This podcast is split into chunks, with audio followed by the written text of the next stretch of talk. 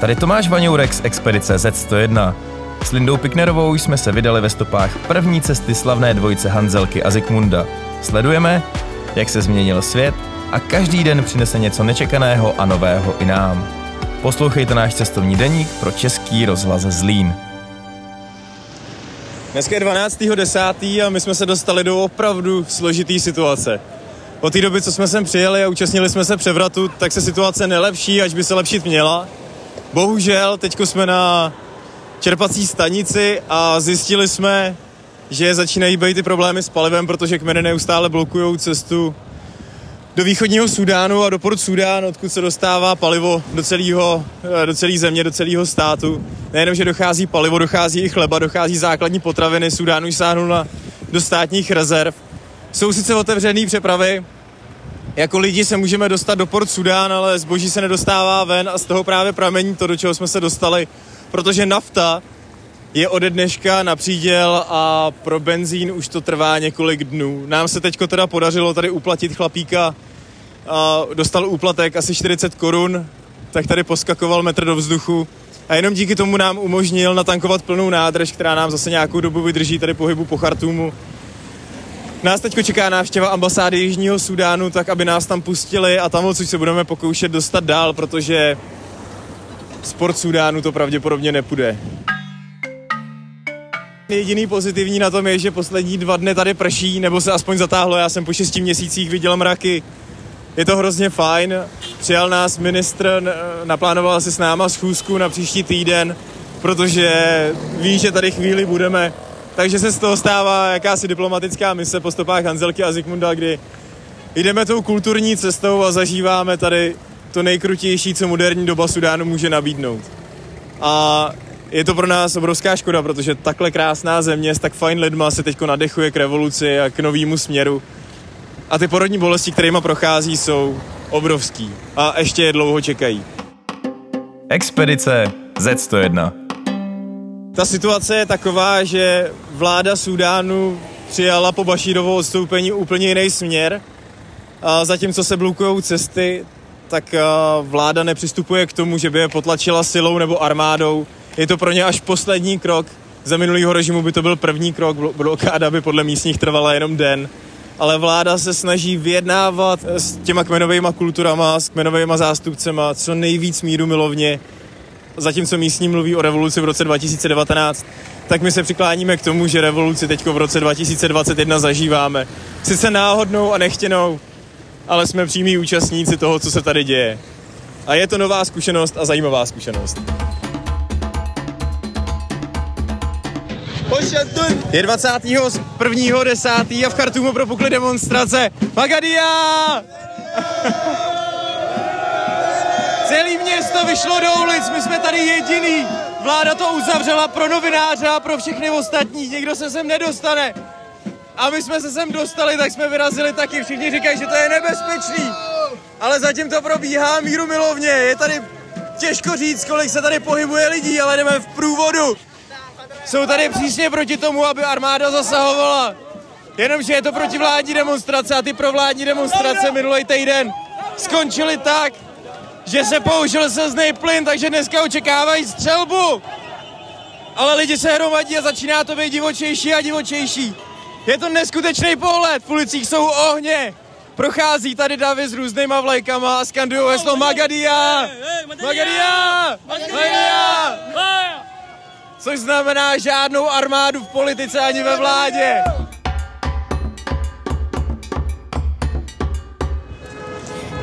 Právě jsme přešli do klidnější, relativně klidnější části eh, Chartumu. Jsme v blízkosti mezinárodního letiště, eh, který v důsledku těch demonstrací ohlášených omezilo svůj provoz údajně.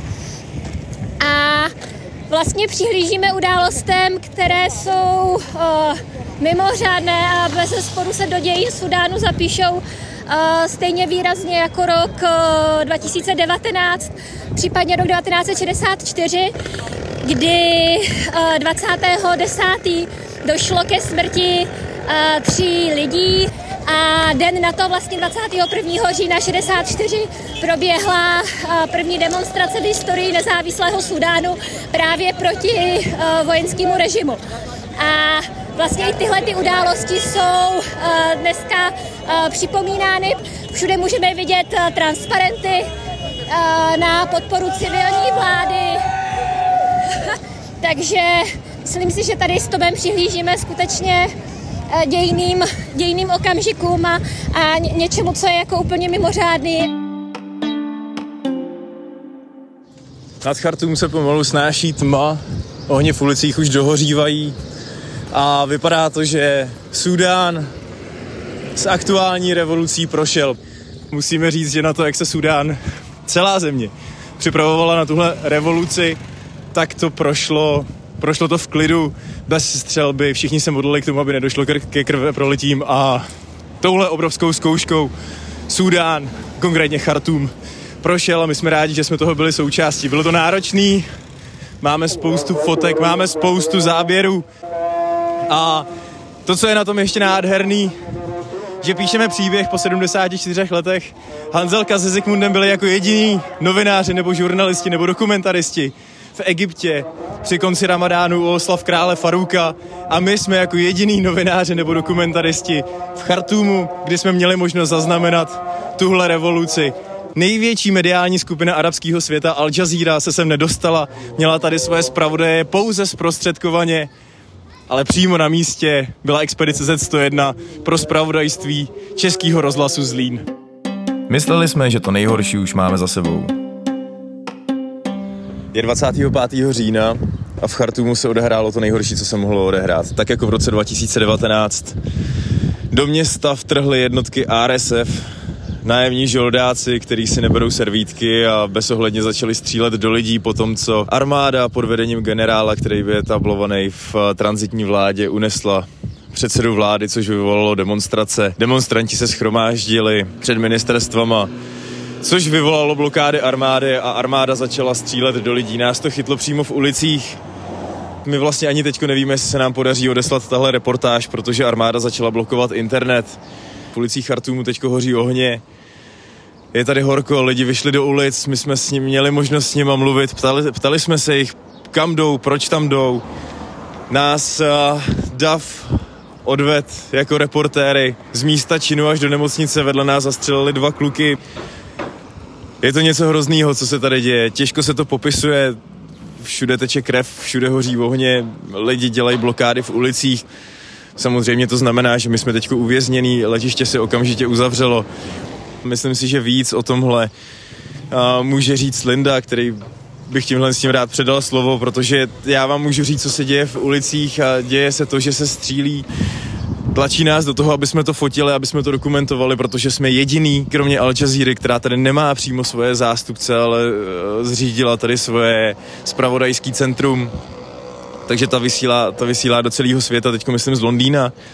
A pak jsme tady jediný my, dokumentaristi, takže se nám tady velmi často stává v davu, že nás, že nás tady chytají a vedou nás na některé místa, aby nám ukázali, co se tady reálně děje a věřte mi, že ve spoustě situací jsem nebyl schopný zmáčknout spoušť foťáků, protože to, co se tady dá teď vidět, je asi nejhorší možný obrázek celého světa, jaký si můžete představit.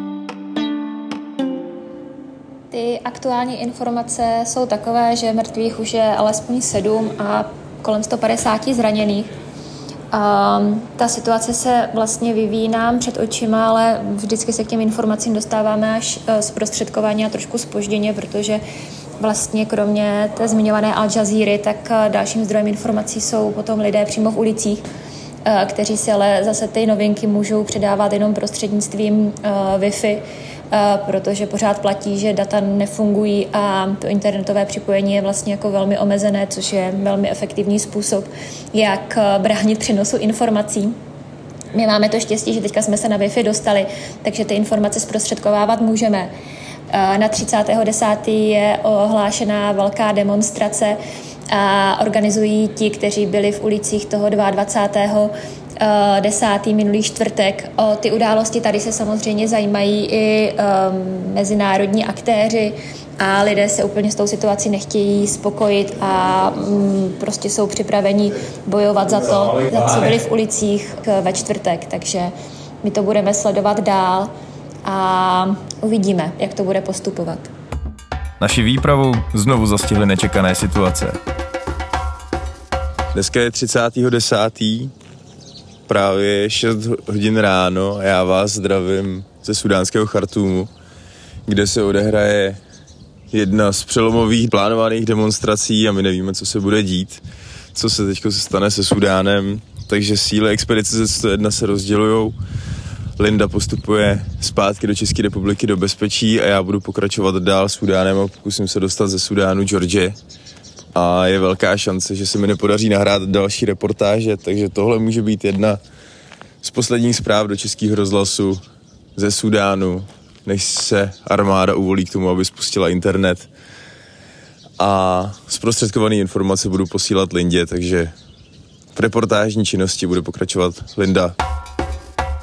My jsme se přesunuli na letiště v Chartumu, a který teda mimochodem vypadá jako nádraží v Berouně. to velmi pokrokové letiště. My se snažíme teď zařídit Lindě letenku do bezpečí. V současné chvíli je to první let do Káhyry, v, je 8 hodin 8 minut ráno. A snažíme se ten let stihnout. Dokonce máme v letadle volné místo, jenomže narážíme na internetový připojení, který tady nemá letecká společnost se svým domovským serverem a tudíž a se nemůžeme propracovat k tomu, aby jsme to místo zarezervovali nebo jsme, nebo jsme si koupili letenku.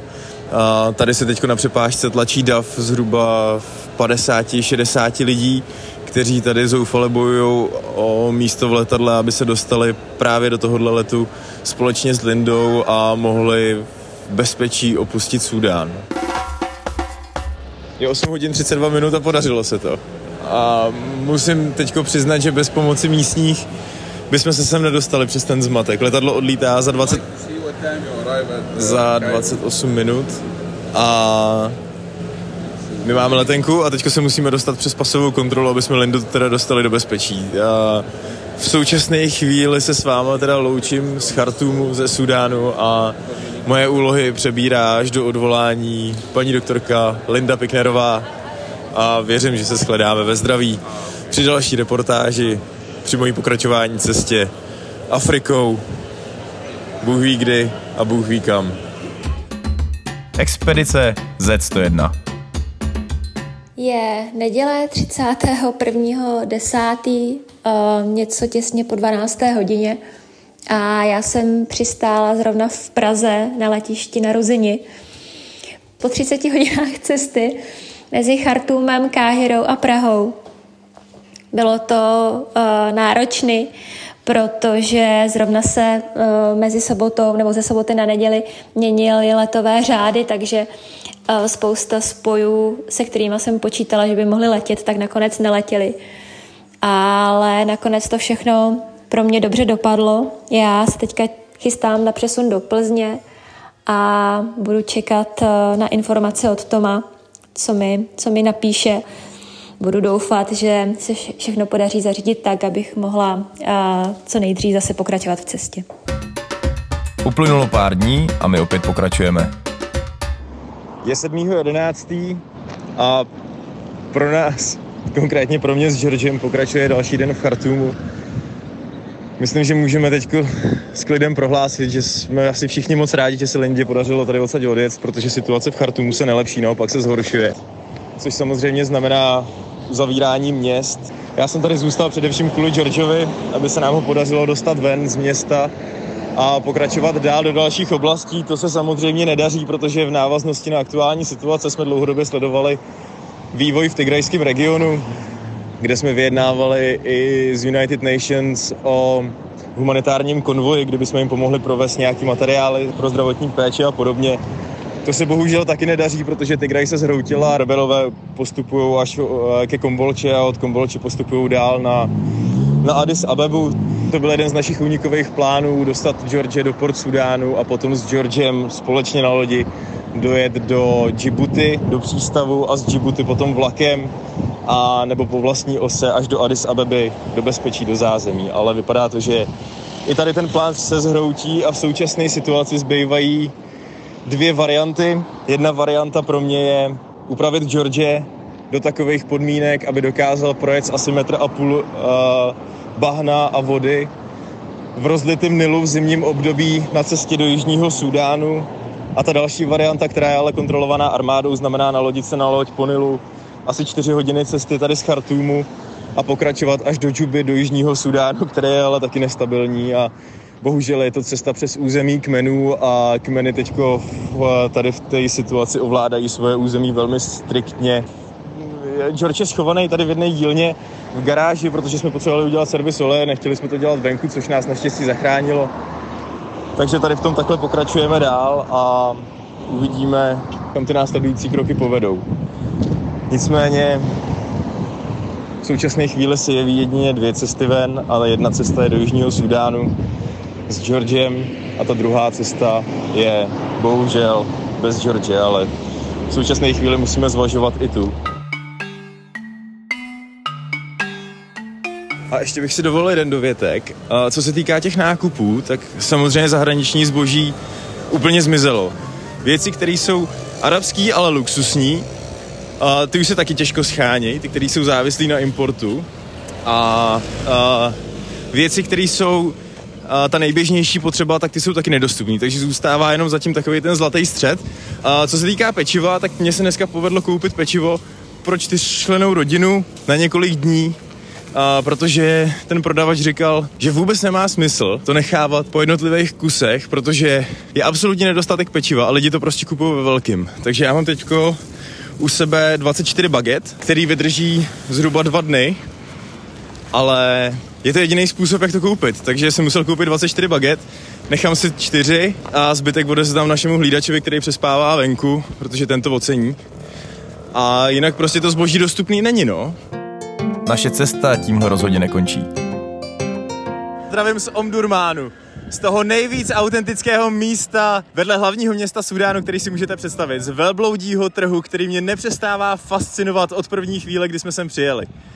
Omdurmán je definovaný jako město súků. Tak jako jsou arabský súky definovaný na různé oblasti v jedné městské čtvrti, na zlatníky, obuvníky, cukráře a ovocnáře, zelenináře, tak Omdurman je definovaný v celé své kráse jako město. To znamená, že v jedné části města najdete opravnu, kde si opravíte od ohlícího strojku až po kamiony. Oni teda říkají, že to opraví, ta realita je trošičku jiná. Ale najdete zeleninový markety v jedné části města, v druhé části města zase najdete elektroniku. A takhle je Omdurman rozdělený. Jedna z těch částí je zvířecí trh. My jsme v současné chvíli u nakládky velbloudů. Je tady velký náklad, nákladní bagr Caterpillar, a, který na třmenech, na kurtách podvazuje velbloudy a zvedá je do výšky asi pěti metrů, aby je dostal přes sajtnu nákladního vozu a vkládají je do kamionu, které potom rozváží tady do Omdurmánu pro kupce, který si ty velbloudy koupil. Je to strašně zvláštní zážitek, já myslím, že ochránci zvířat by splakali, ale Velbloud vypadá, že je mu to trošičku úplně jedno. Tady v současné chvíli tady právě Bagranel do jednoho z Velblouda kopnul ho do zadku. A Velbloudovi je to jedno. Lehnul na bok a rezignoval. Každopádně v současné chvíli doporučuji podívat se na fotky na webu Českého rozhlasu Zlín, kde právě tyhle ty fotky z nakládky a záběry přímo uvidíte. Stojí to za to, rozhodně to stojí za to.